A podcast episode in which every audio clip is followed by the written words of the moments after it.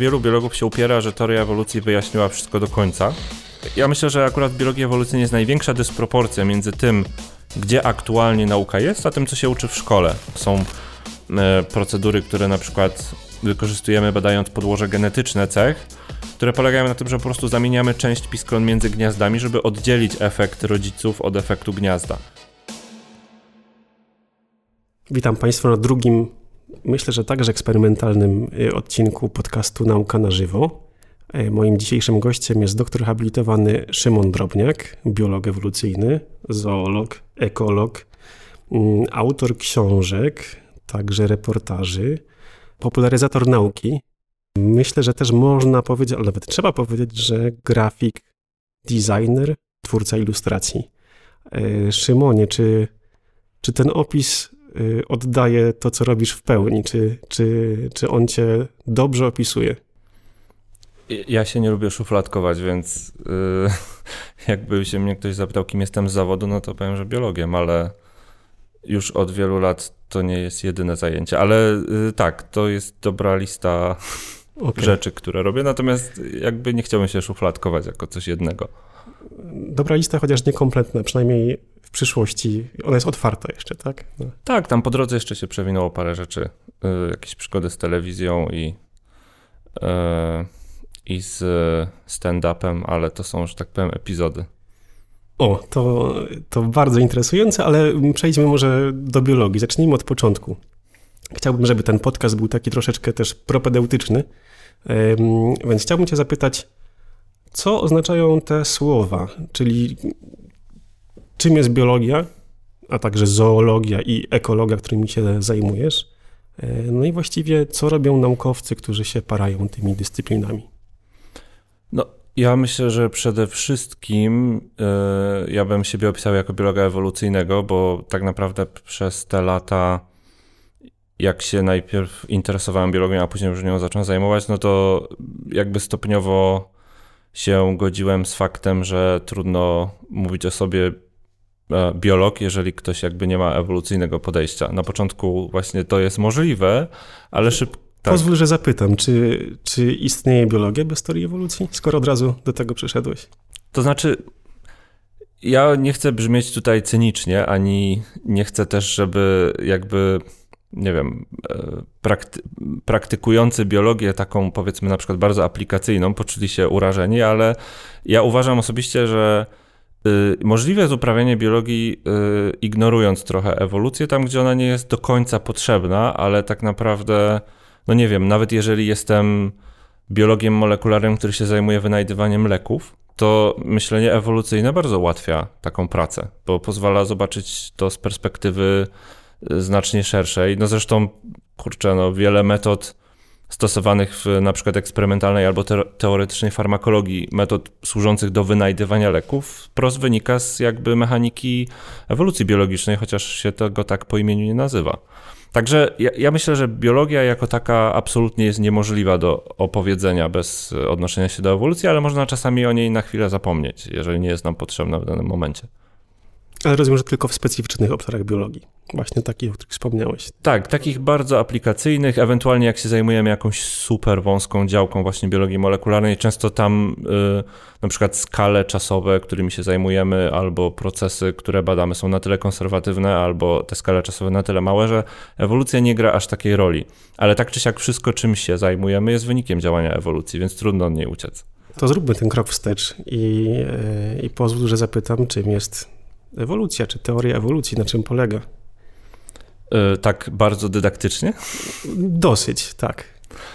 Ja myślę, że yy, teoria ewolucji ma trochę złą sławę, yy, bo jeżeli przeciętnego człowieka zapytamy o to na ulicy, najczęściej się zaczną jakieś wycieczki w stronę mniej lub bardziej poprawnej filozofii nauki, w stronę związków z religią i tak dalej. Natomiast z punktu widzenia y, biologa, takiego powiedzmy hardkorowego biologa, y, ewolucja jest tak naprawdę podstawowym procesem, który generuje i wykorzystuje zmienność. To jest coś, co chyba najprościej, naj, najprościej można w ten sposób opisać i ja zawsze lubię podkreślać, że w teorii znaczy może nie tyle, nie w teorii ewolucji, tylko w ewolucji nie ma niczego magicznego, dlatego że wielu ludziom się wydaje, że Karol Darwin odkrył coś, co może inaczej, że on wynalazł ewolucję. Jest często takie e, pojęcie, że y, jakby zawdzięczamy mu nie tylko pokazanie, że ona jest, ale też jakiś dziwny sposób wynalezienia w ogóle tego procesu. Co jest oczywiście absolutnie błędnym myśleniem, bo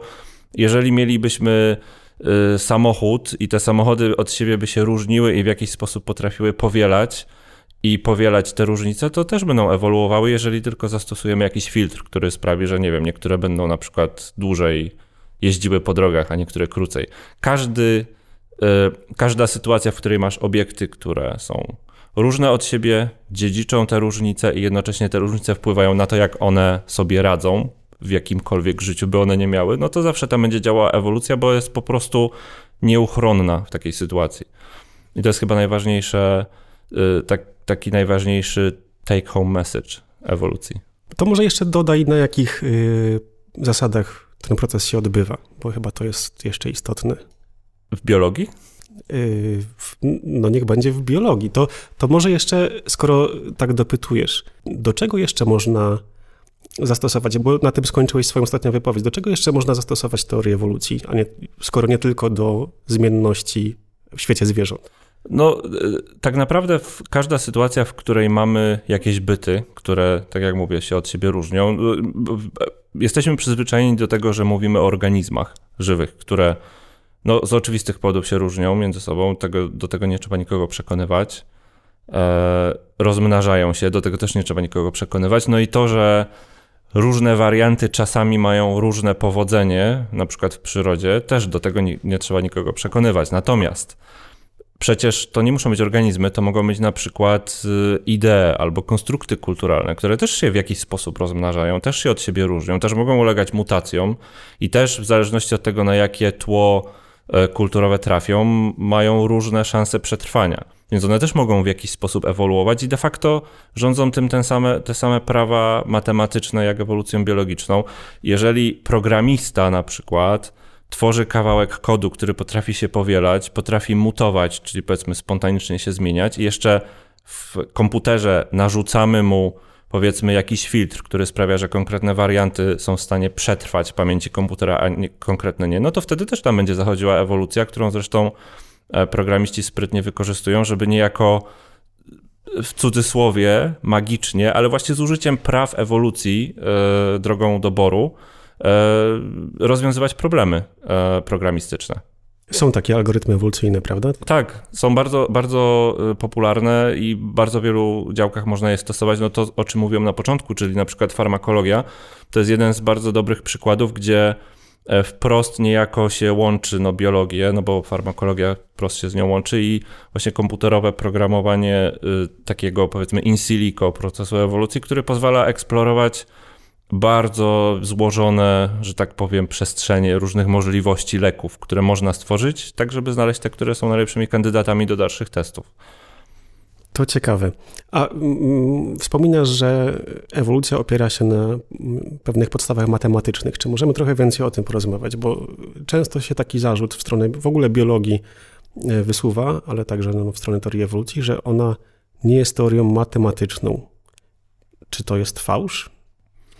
Y, ja myślę, że to wszystko zależy od poziomu, na jakim chcemy ją rozumieć, bo teoria ewolucji można oczywiście rozumieć na bardzo mechanistycznym poziomie, w sensie można ją zrozumieć na mechanistycznym poziomie bez potrzeby uciekania się do jakiejś wyższej matematyki, bo tak jak mówię, dla mnie ewolucja, te, teoria ewolucji i w ogóle ewolucja biologiczna jest bardzo intuicyjna.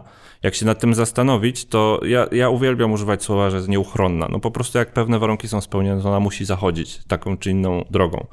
Natomiast y, Faktem jest, że w momencie, kiedy ewolucja y, weszła do biologii, to tak naprawdę się okazało, że nastąpił taki renesans y, zastosowań matematyki w, w biologii, zwłaszcza w ekologii, która wcześniej też, y, tam matematyka jakby nie wyskakiwała ponad poziom tabularyzowania liczebności zwierząt. Nagle wchodzi w to wszystko ewolucja, genetyka populacyjna. Okazuje się, że można budować bardzo dokładne modele, które potrafią opisywać przebieg ewolucji i ta matematyka stała się potrzebna głównie dlatego, że zdaliśmy sobie sprawę, że ewolucja jest procesem do pewnego stopnia deterministycznym, znaczy deterministycznym, czyli przewidywalnym w zakresie tej zmienności, którą możemy modelować za pomocą rachunku prawdopodobieństwa.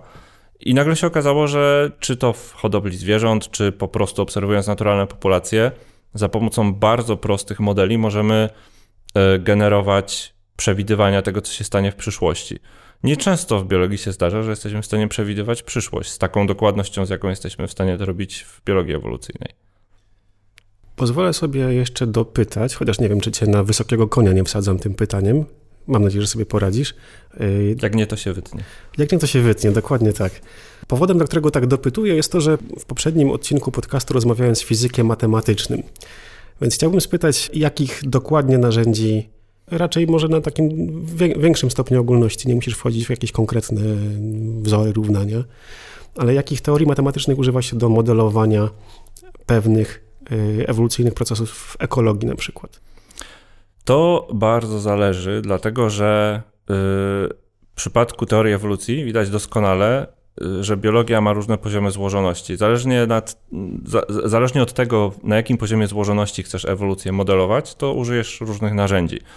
Bo na przykład możemy zupełnie zapomnieć o tym, że jest jakakolwiek genetyka i po prostu założyć sobie, że jest jakiś powiedzmy black box genetyczny, który zapisuje w jakiś sposób dziedziczenie cech i opisuje w jakiś sposób mechanikę dziedziczenia cech, ale się tym zupełnie nie interesujemy, jak to się dzieje.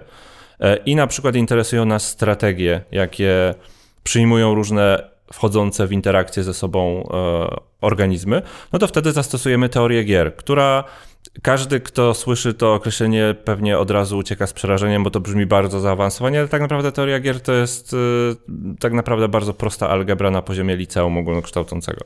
Ale z kolei na przykład, jeżeli zaczynamy się zajmować cechami ilościowymi, czyli cechami, które nie mają jakichś dyskretnych wartości, no bo strategie życiowe najczęściej mają dyskretne wartości typu współpraca, samolubność albo atak, ucieczka, coś takiego. Natomiast cechy ilościowe, takie jak, nie wiem, wzrost, ciężar ciała, e, szybkość biegu i tak dalej, to są cechy, które przyjmują bardzo dużo wartości e, i już ich się nie da modelować tak prosto, bo musimy w ich przypadku używać aparatu rachunku prawdopodobieństwa, ciągłych rozkładów prawdopodobieństwa, i wtedy tak naprawdę to jest moja ulubiona część biologii ewolucyjnej, bo tam już na przykład się trzeba bawić rachunkiem różniczkowym. To już nie jest e, prosta algebra, to już jest e, analiza matematyczna.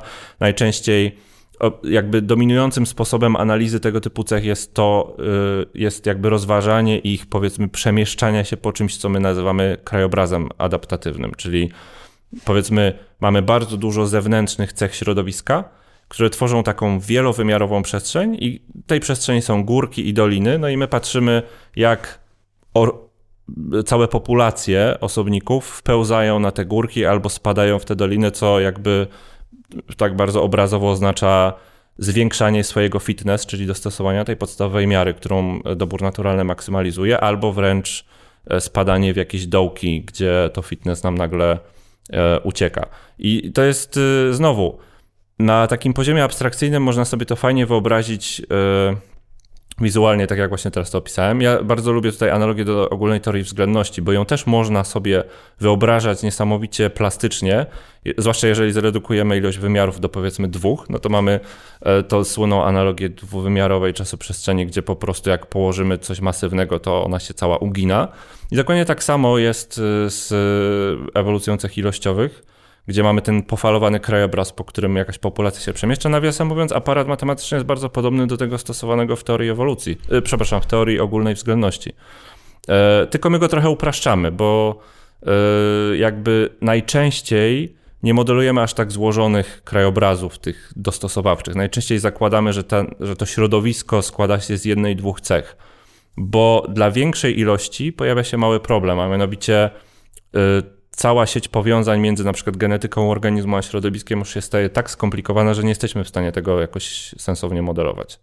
Mówiłeś, że w dyskusji o teorii ewolucji e, często wplata się filozofię i metodologię nauki. Ta uprawiana na uni uniwersytetach, ona e, raczej bazuje na, na fizyce, czy przynajmniej tą modelową nauką, którą e, bada filozofia nauki, jest fizyka.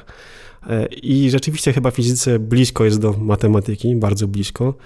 No sam fakt, że istnieje taka instytucja fizyka matematycznego o tym może świadczyć. Czy spodziewasz się, że w przyszłości może powstać taka dyscyplina jak biologia matematyczna? Ale taka, jest, taka dyscyplina istnieje, znaczy jest bardzo dużo podręczników do biologii matematycznej, chociaż my tego nie nazywamy biologią matematyczną, najczęściej mówimy modelowanie matematyczne w biologii. To jest najczęstszy tytuł albo podtytuł takich podręczników.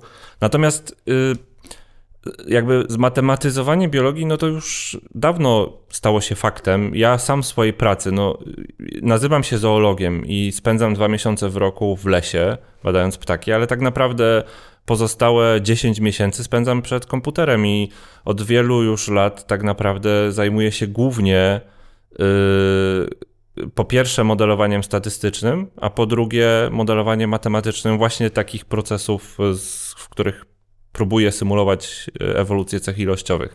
Więc tak naprawdę, jak ktoś jest biologiem ewolucyjnym, to prędzej czy później niestety musi się mocno zmatematyzować, bo nie da się tego jednego drugiego oddzielić tak naprawdę. No, ewolucja ma to do siebie, że w przeciwieństwie do biologii molekularnej, gdzie możemy sobie wziąć probówkę i przeprowadzić eksperyment na biurku, w wielu momentach w ewolucji tego nie możemy zrobić. My dostajemy za stany, stan, że tak powiem, populacji, który obserwujemy, badamy, mierzymy i na tej podstawie musimy spróbować na przykład wymodelować, co mogło do niego doprowadzić, albo w którą stronę to może iść dalej. I tego się nie da zrobić inaczej niż tylko za pomocą modeli matematycznych.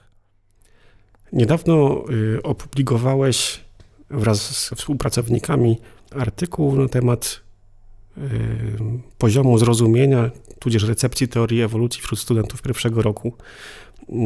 Y, co wam wyszło?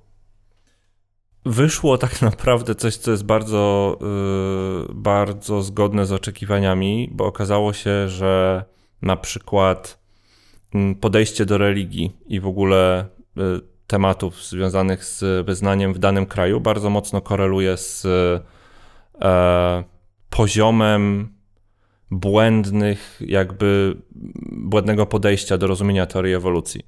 E, a druga rzecz, która mnie zafascynowała, i to tak naprawdę y, oczywiście jest duża zmienność między krajami, ale w ogóle mnie zafascynowało to, że niezależnie od tego, na jaki kraj patrzyliśmy, to tak czy siak to było, to to, że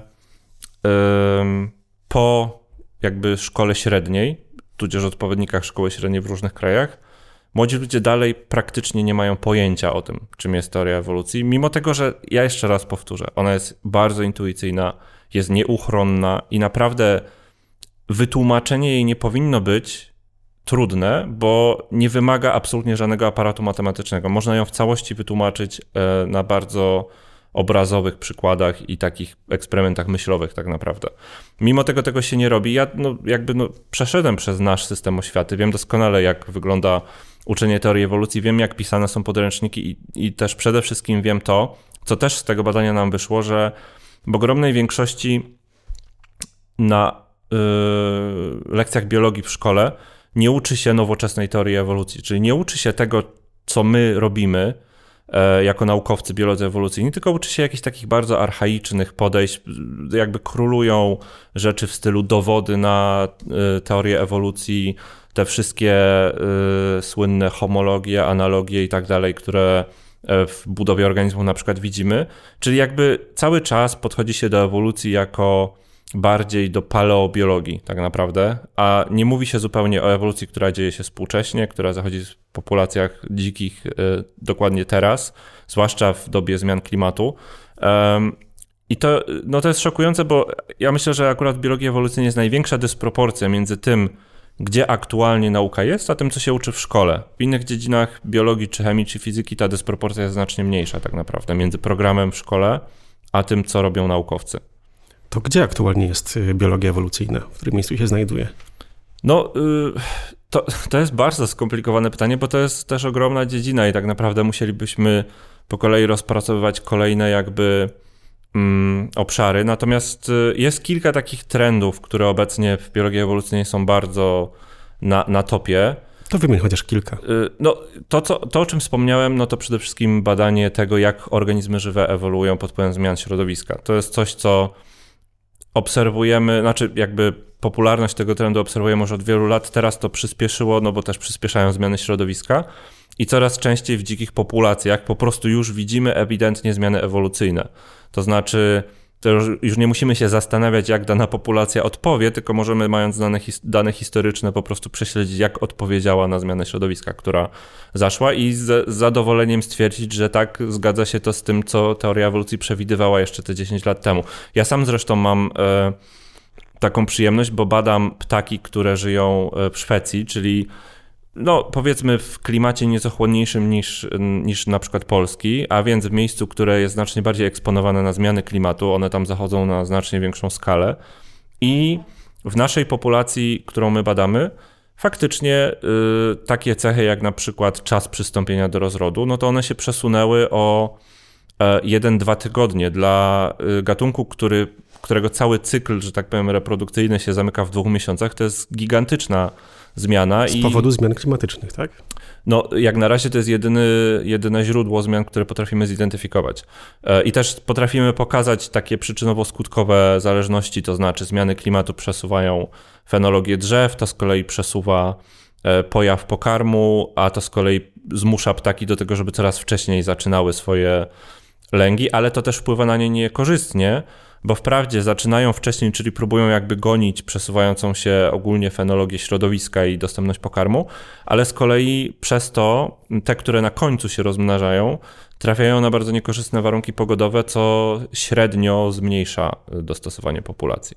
Także takie śledzenie zmian klimatu i tego, jak wpływają one na, na ewolucję organizmów, jest obecnie jednym z największych takich trendów, ale też na przykład y, tendencje do tego, żeby przeformułowywać takie bardzo tradycyjne e, podejścia do ewolucji, no bo do tej pory teoria ewolucji była rozważana głównie w kontekście klasycznej genetyki, natomiast teraz y, na topie i to też się robi zarówno w kontekście zmian klimatu, jak i w innych kontekstach, jest badanie epigenetycznych zmian w populacjach, czyli tego, jak y, środowisko wpływa na informację zapisywaną nie w sekwencji DNA, tylko w postaci na przykład modyfikacji e, chemicznych e, DNA. E, no i jak się okazuje, to też jest ważna siła ewolucyjna. Zresztą teraz ze współpracownikami robimy taką dużą metaanalizę, która podsumowuje wszystko, co do tej pory opublikowano na temat znaczenia tak zwanego dziedziczenia dziedziczenia, y, no właśnie niegenetycznego, czyli tak zwanego transgenerational inheritance. Na czym polega takie dziedziczenie? Do końca nie wiemy, to znaczy mamy pewnych kandydatów procesów, które tutaj zachodzą, no bo tak jak powiedziałem, epigenetyka y, bada mechanizmy, które rejestrują informacje w postaci zmian chemicznych DNA, czyli na przykład metylacja DNA albo acetylacja histonów. E, I, ale jest też dużo innych procesów, których do końca nie rozumiemy, no bo e, na przykład hormony mogą powodować jakieś trwałe zmiany e, w organizmie, które są następnie przekazywane przez linie komórek płciowych do potomstwa. Więc mamy, tro, mamy kilku kandydatów, ale też jest wiele procesów, których nie rozumiemy i epigenetyka tak naprawdę dopiero zaczyna wychodzić z powijaków, że tak powiem, jako jako dziedzina taka pełnoprawna.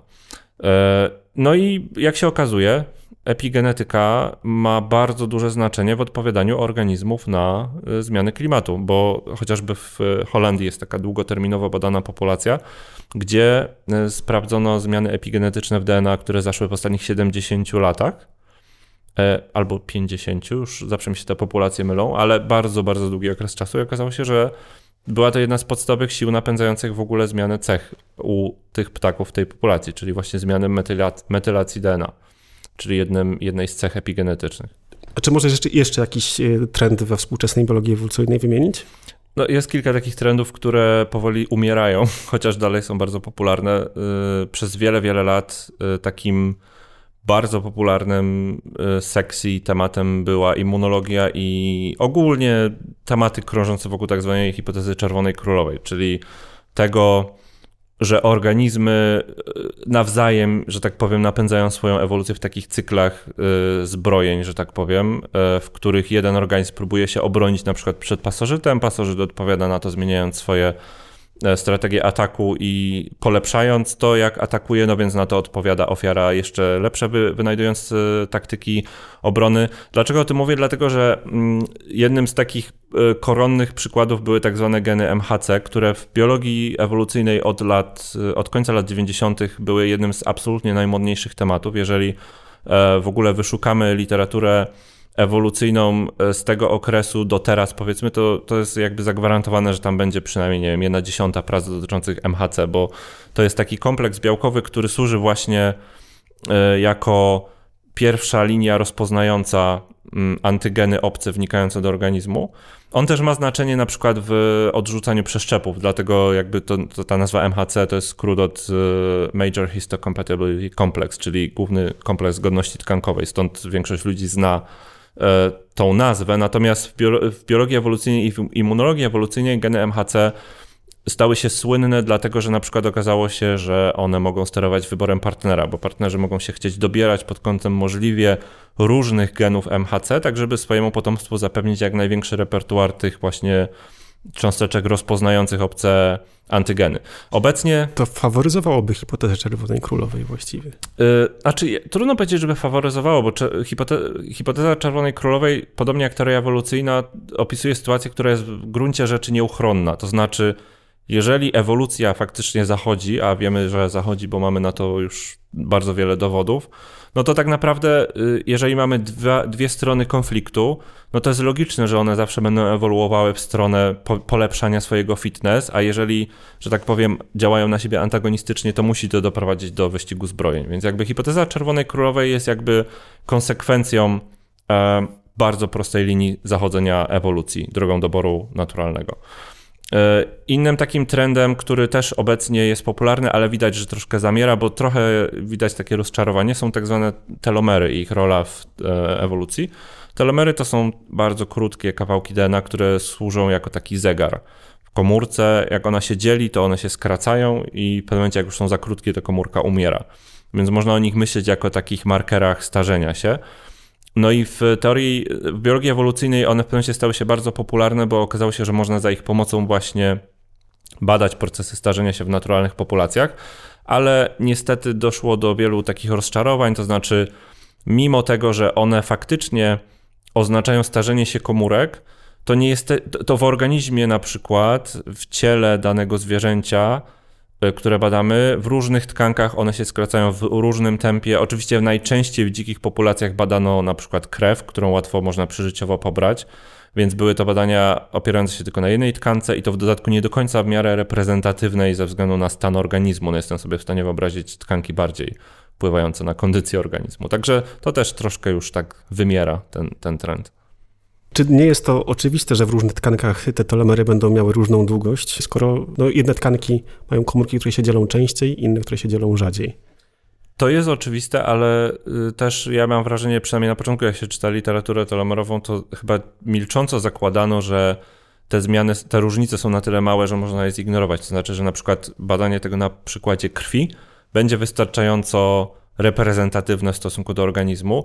Poza tym też jakby w pierwszych jakby etapach fascynacji telomerami nie do końca nawet chodziło o badanie tego, jak one się skracają, ale o to, że jak się okazało, e, telomery mogą przekazywać informacje między pokoleniami, co do końca nie wiemy, jak działa, bo jakby nie odkryto dobrze mechanizmu, który tutaj działa, ale okazało się, że rodzice, którzy mają krótsze telomery, produkują dzieci, które krócej żyją.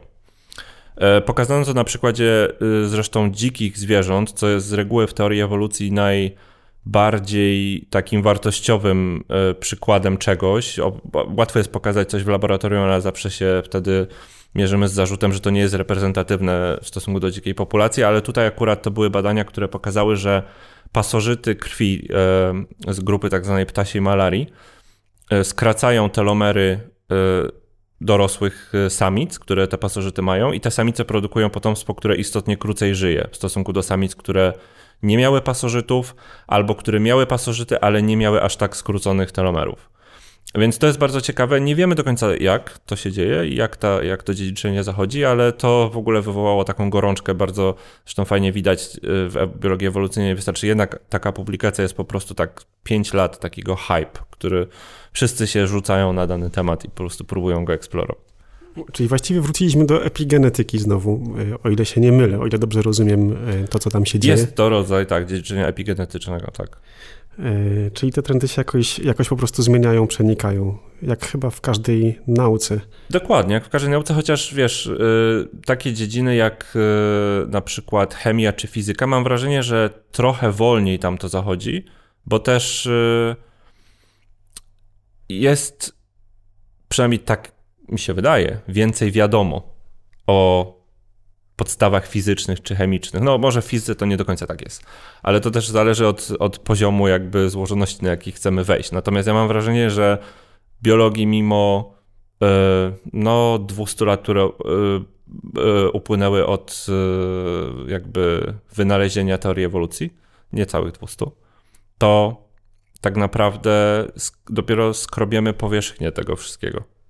Za każdym razem, kiedy coś jest publikowane, to po prostu się zastanawiam, kurde, ale to naprawdę tak mało wiemy? To chyba ciekawy jest w biologii, skoro jest taki ferment. Tak, jest, y, jest bardzo ciekawie i przede wszystkim dopiero teraz, y, mając dostęp do metod obliczeniowych takich znacznie lepszych niż jeszcze, niż jeszcze 15, 20, 50 lat temu, możemy pewne procesy wreszcie modelować y, na tyle szybko, że na przykład symulacja jest w stanie się skończyć w ciągu kilku miesięcy, a nie trwa 20 lat, albo mogłaby trwać 20 lat. A czy jest, y, czy jest obecnie w biologii jakieś takie zagadnienie, jakiś problem, nad którym, który domaga się wyjaśnienia? Na przykład w fizyce są takie problemy, na przykład problem unifikacji tych dwóch największych teorii. Czy jest coś takiego, jakiś odpowiednik, analogon y, na gruncie biologii?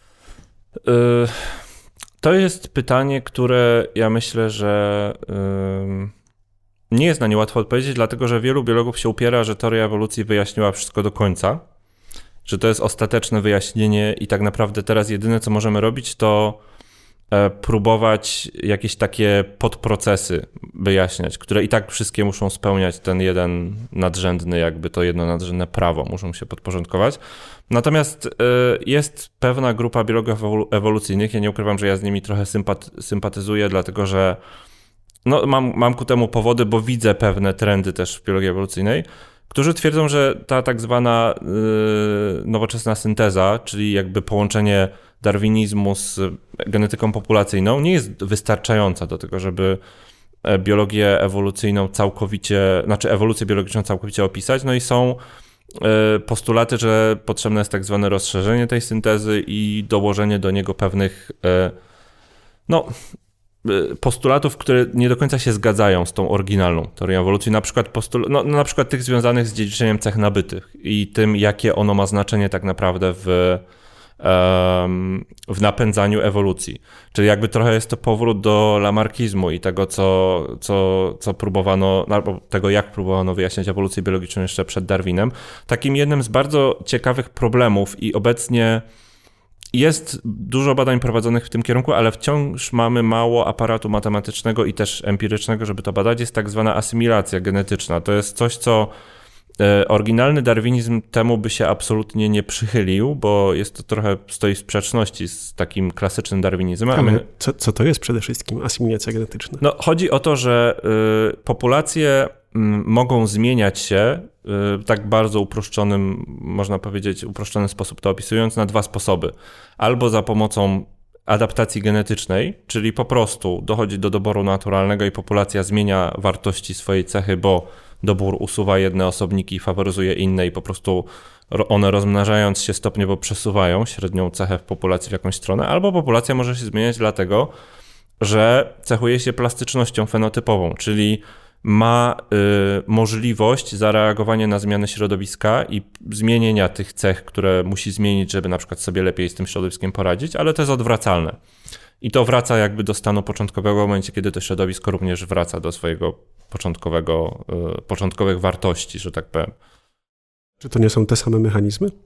Nie, bo plastyczność fenotypowa nie wywołuje zmiany ewolucyjnej. To jest, y, plastyczność fenotypowa to jest tak naprawdę guma, którą możemy rozciągnąć, a jak puścimy, to ona wraca do, yy, do stanu pierwotnego. Natomiast adaptacja genetyczna to bardziej jest tak, jakbyśmy ten cały kawałek gumy po prostu przesuwali gdzieś w jedno miejsce i on już tam się trwale znajduje, bo to już są zmiany, które się jakby utrwalają w genotypie.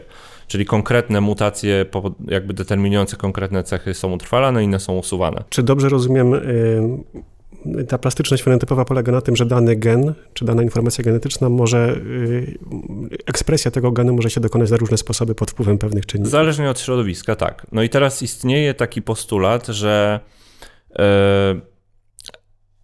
organizmy mogą być w stanie wykorzystywać plastyczność genetyczną. Nie do końca wiemy jak, to znaczy nie wiemy jaki jest tego mechanizm i właśnie tutaj jest mowa o asymilacji genetycznej, to znaczy e, jeżeli plastyczność fenotypowa, czyli coś, co e, jakby nie ma podłoża genetycznego e, ulegającego doborowi naturalnemu, przesunie naszą populację w jakimś konkretnym kierunku, to ta populacja może to wykorzystać i to przesunięcie może ukierunkować ewolucję biologiczną w tą dokładnie stronę, w którą ta plastyczność przesunęła populację. Według darwinizmu to jakby nie powinno jedno od drugiego zależeć. Natomiast są bardzo dobre dowody empiryczne na to, że tak się dzieje. E, jest kilka eksperymentów e, takich laboratoryjnych, które to pokazały i jest przede wszystkim bardzo dobra sprzed roku albo dwóch metaanaliza, która zebrała do kupy kilkanaście przynajmniej prac, które patrzyły na tego typu procesy, czyli prac, które patrzyły na to, czy populacje, w których zaobserwowano ewolucję, czy ta ewolucja zaszła w tym kierunku, w którym jednocześnie ta populacja wykazywała plastyczność. I co, co jest najbardziej fascynujące, to to, że niemalże bez wyjątku ewolucja zawsze zachodziła w tym kierunku, w którym plastyczność była jakby największa, w tym kierunku tej całej przestrzeni cech, e, bo to są najczęściej takie wielowymiarowe twory. Więc ewidentnie coś jest na rzeczy, natomiast y, w dalszym ciągu nie do końca wiemy, jaki może być mechanizm, no bo tu od razu się nam y, jakby buntuje darwinistyczna, darwinistyczne myślenie, no bo to narzuca od razu jakiś rodzaj dziedziczenia nabytych cech y, uzyskiwanych ze środowiska. To ja jeszcze dopytam, bo, bo u mnie to darwinistyczne myślenie jest chyba silniejsze jeszcze cały czas. Czy nie jest czasem tak, że ta sama presja środowiskowa spowodowała wywołanie tego mechanizmu asymilacji, e, ale także no, zwykłą, e, zwykłą ewolucję w stronę rozwinięcia danej cechy. No więc, to... że, że jest ten sam, ten sam powód, ale dwa różne skutki. To jest e, jedno z wyjaśnień, natomiast ono by nie wyjaśniało, dlaczego to się dzieje zawsze w tak powtarzalny sposób, bo aż trudno jest sobie wyobrazić, że w tak różnych organizmach i w tak różnych systemach zawsze ta zmienność, która jest dostępna ewolucji, działającej drogą doboru, jest ukierunkowana w tą samą stronę, co y, kierunek działania plastyczności fenotypowej. To jest aż trudne do uwierzenia, ale jest to jeden z mechanizmów. To znaczy, że istnieje pewna ukryta zmienność genetyczna, którą ewolucja jest w stanie wykorzystać, której my nie widzimy i która się dopiero uwidacznia, kiedy populacja zmuszona plastycznością przesuwa ten swój fenotyp w którąś stronę. To jest bardzo ciekawe, bo to ma duże znaczenie dla odpowiedzi populacji dzikich na zmiany klimatu. I jakby to niekoniecznie, to, to nie znaczy, że to jest sprzeczne z darwinizmem klasycznym, tylko my nie do końca jeszcze rozumiemy, jaki mechanizm do końca miałby tu działać, który by to uzgodnił z tym klasycznym darwinizmem. Ale są tacy, co postulują, że to jest jeden z powodów, dla których tą klasyczną teorię ewolucji trzeba rozszerzyć o, o możliwość właśnie asymilacji genetycznej. A zatem na pewno jest cały czas bardzo dużo do, do zrobienia na, na gruncie biologii ewolucyjnej. Darwin miał swoje zięby, a ty, Szymonie, o ile mi wiadomo, miałeś swoje sikorki w Gotlandii. Na Gotlandii. Na Gotlandii, przepraszam, bo to jest wyspa, tak? To jest wyspa na Bałtyku. Okej. Okay. Czy możesz y, opowiedzieć trochę o badaniach, które prowadziłeś na, na tych zwierzętach? Y, prowadzę cały czas, bo to jest y, proces, to jest projekt długoterminowy.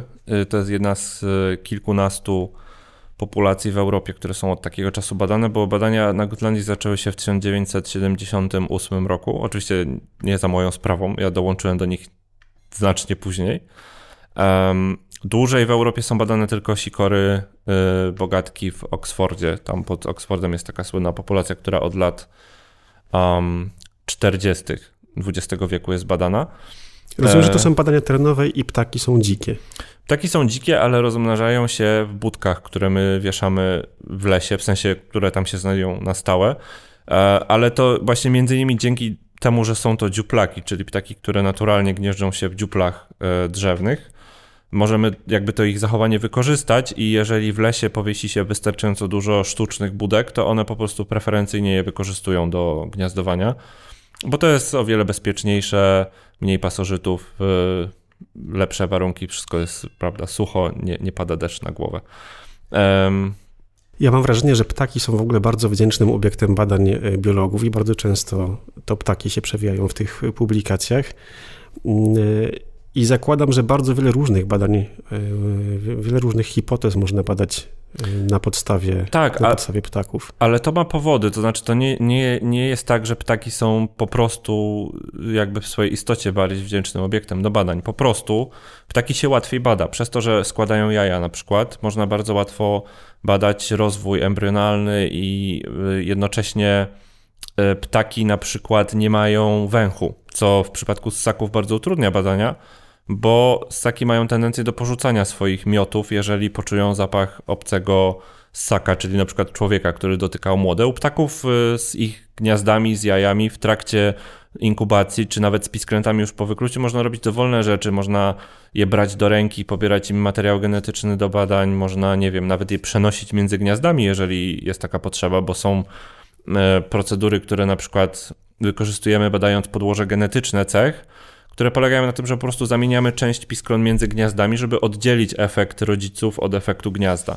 Ptakom to zupełnie to, e, ptakom zupełnie to nie przeszkadza, bo jakby jeśli tylko e, nie wystraszymy, znaczy nie, nie zgonimy przemocą samicy z piskląt, e, tylko po prostu manipulujemy tymi pisklętami pod nieobecność rodziców, to one nawet z reguły nie wiedzą, że w ogóle cokolwiek zrobiliśmy w gnieździe. Na tym polega też skuteczność kukułki chyba. Tak, tak, tak, dokładnie. To znaczy, to jest oczywiście bardzo skomplikowane i nawiasem mówiąc są bardzo dobre modele matematyczne, które wyjaśniają, dlaczego my możemy właśnie tak robić i dlaczego kukułka tak może robić. Modele wyjaśniające, jak z czasem y, ptakom, rodzicom ptaków coraz mniej opłaca się y, ryzykowanie, że porzucając gniazdo, w którym coś podejrzanego się dzieje, oni się pomylą i tym, i tym samym stracą swój, swój e, sukces reprodukcyjny w danym roku. To jest bardzo ciekawe. Im pisklęta są bardziej rozwinięte, tym rodzicom się coraz mniej opłaca zareagować na jakiekolwiek podejrzane e, oznaki, no bo tym więcej już zainwestowali potencjalnie w ich, w ich wychowanie. Więc my to trochę wykorzystujemy. Czyli to jest pułapka utopionych kosztów. Tak, dokładnie. E, przeglądając e, listę Twoich niedawnych publikacji, widziałem, że w jednym z badań o ile się nie mylę, manipulowaliście e, temperaturą inkubacji i, e, i no chciałbym, żebyś chociaż kilka przykładów swoich badań wymienił i opowiedział. Y, no, ja w swoich badaniach się zajmuję ostatnio tak naprawdę dwoma takimi dużymi y, rzeczami, a mianowicie znowu to może zabrzmieć nudnie, wpływem zmian środowiska na y, dostosowanie, na kondycję y, piskląt i też na zachowanie się dorosłych oraz kolorem. Kolor to jest taki mój drugi konik, którym się zajmuję od już wielu lat i jakby interesuje mnie to, jak on powstaje, jaki sposób taki wykorzystują kolor w sygnalizacji, ale też y, jak ten kolor na przykład reaguje na stan organizmu, czyli w, jakim, w jaki sposób on może być uczciwym sygnałem e, jakości.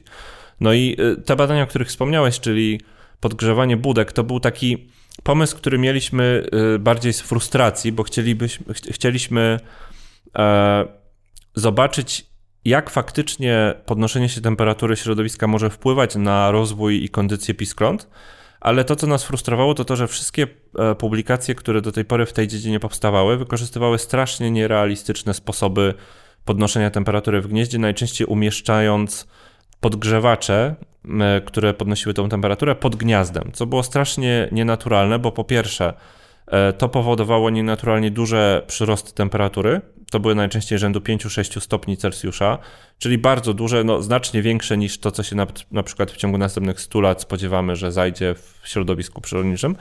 A po drugie, to były manipulacje, które działały od dołu gniazda, czyli tylko na pisklęta, a nie działały na rodziców. Więc my w naszym eksperymencie po prostu postanowiliśmy podejść od drugiej strony, dosłownie od drugiej strony, czyli powiesiliśmy nasz ogrzewacz w budce u góry Także on grzał tą budkę, całe wnętrze budki lęgowej od, od góry, przez co to ciepło wpływało też na samicę, która się znajdowała wewnątrz gniazda.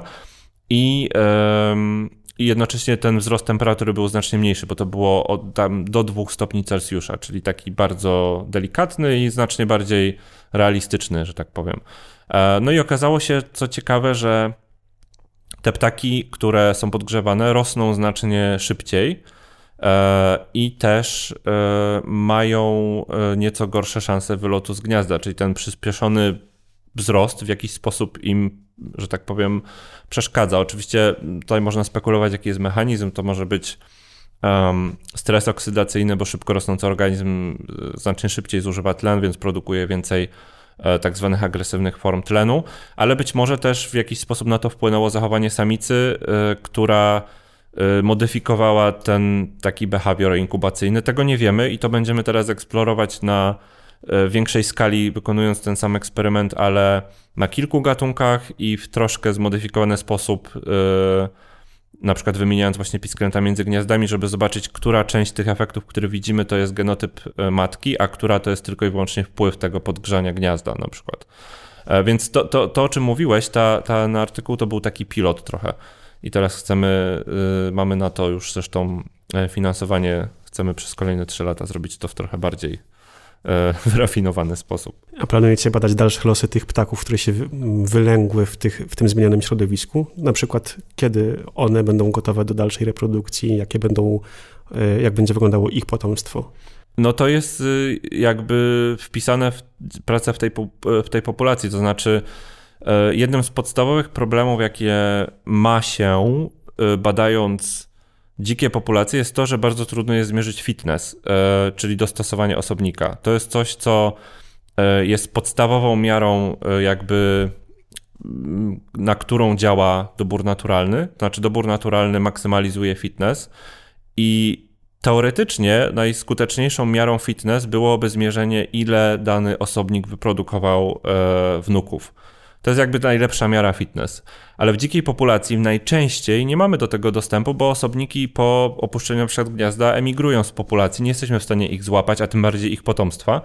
I to jest jeden z powodów, dla których te nasze badania prowadzimy tam, gdzie prowadzimy. To jest populacja, gdzie ptaki, które badamy, są niezwykle filopatryczne i one, czyli jakby wierne y, temu swojemu gniazdu i miejscu więc wielokrotnie się gnieżdżą w tym samym miejscu. Młode, które wylecą z gniazda jako pisklęta, wracają do tej samej populacji i zakładają swoje gniazda bardzo blisko najczęściej gniazda, z którego wyleciały jako pisklęta, co jest o tyle niesamowite, że te ptaki zimą, zimą lecą do Afryki i później z Afryki wracają dokładnie na tą wyspę i dokładnie w ten las i dokładnie w okolicy tej budki, z której e, wyleciały jako pisklęta.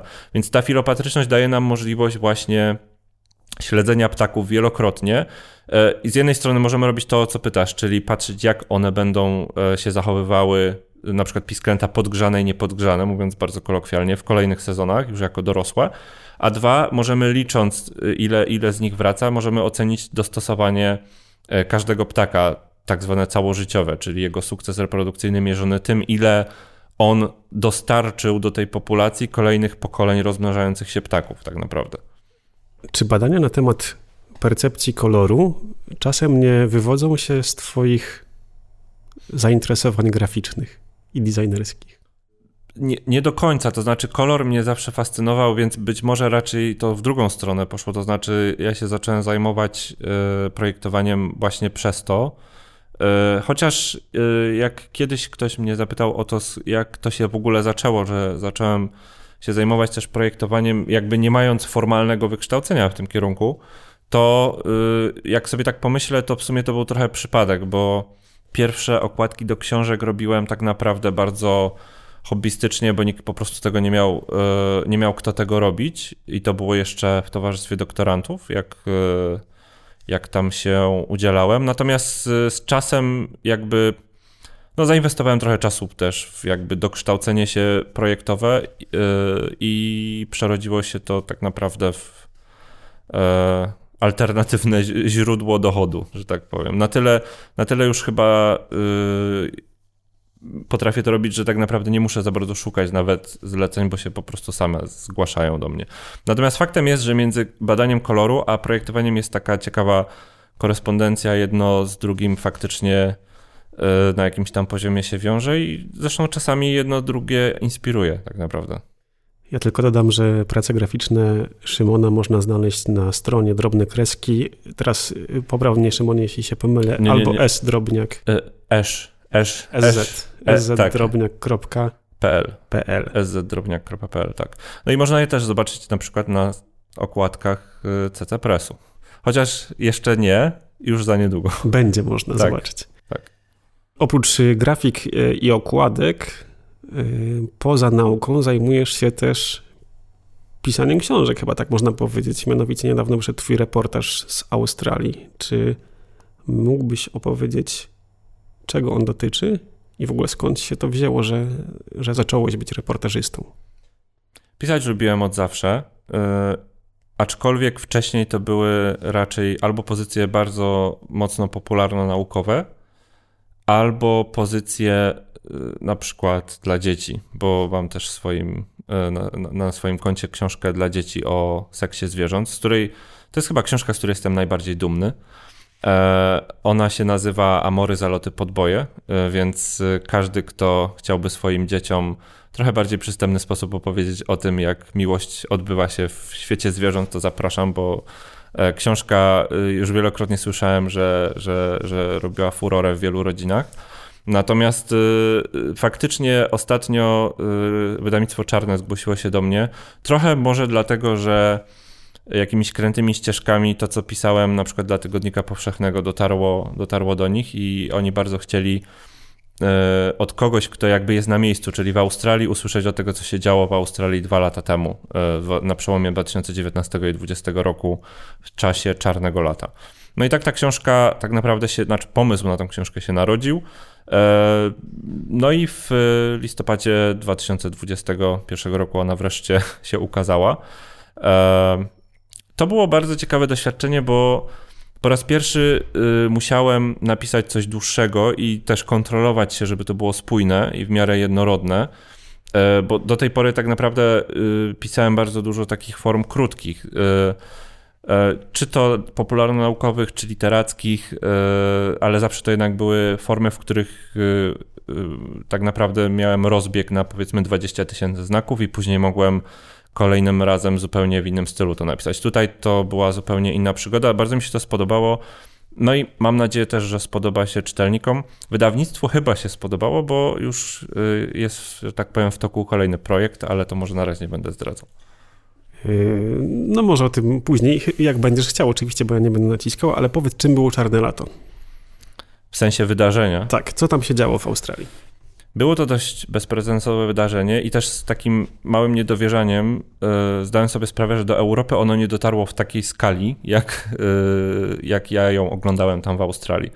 Dlatego, że Czarne Lato yy, i te pożary, które dotknęły Australię wtedy, w historii Australii w ogóle praktycznie nic takiego się nie stało wcześniej. Były pożary na dużą skalę, ale nie na aż tak dużą, przynajmniej w takiej nowożytnej historii Australii.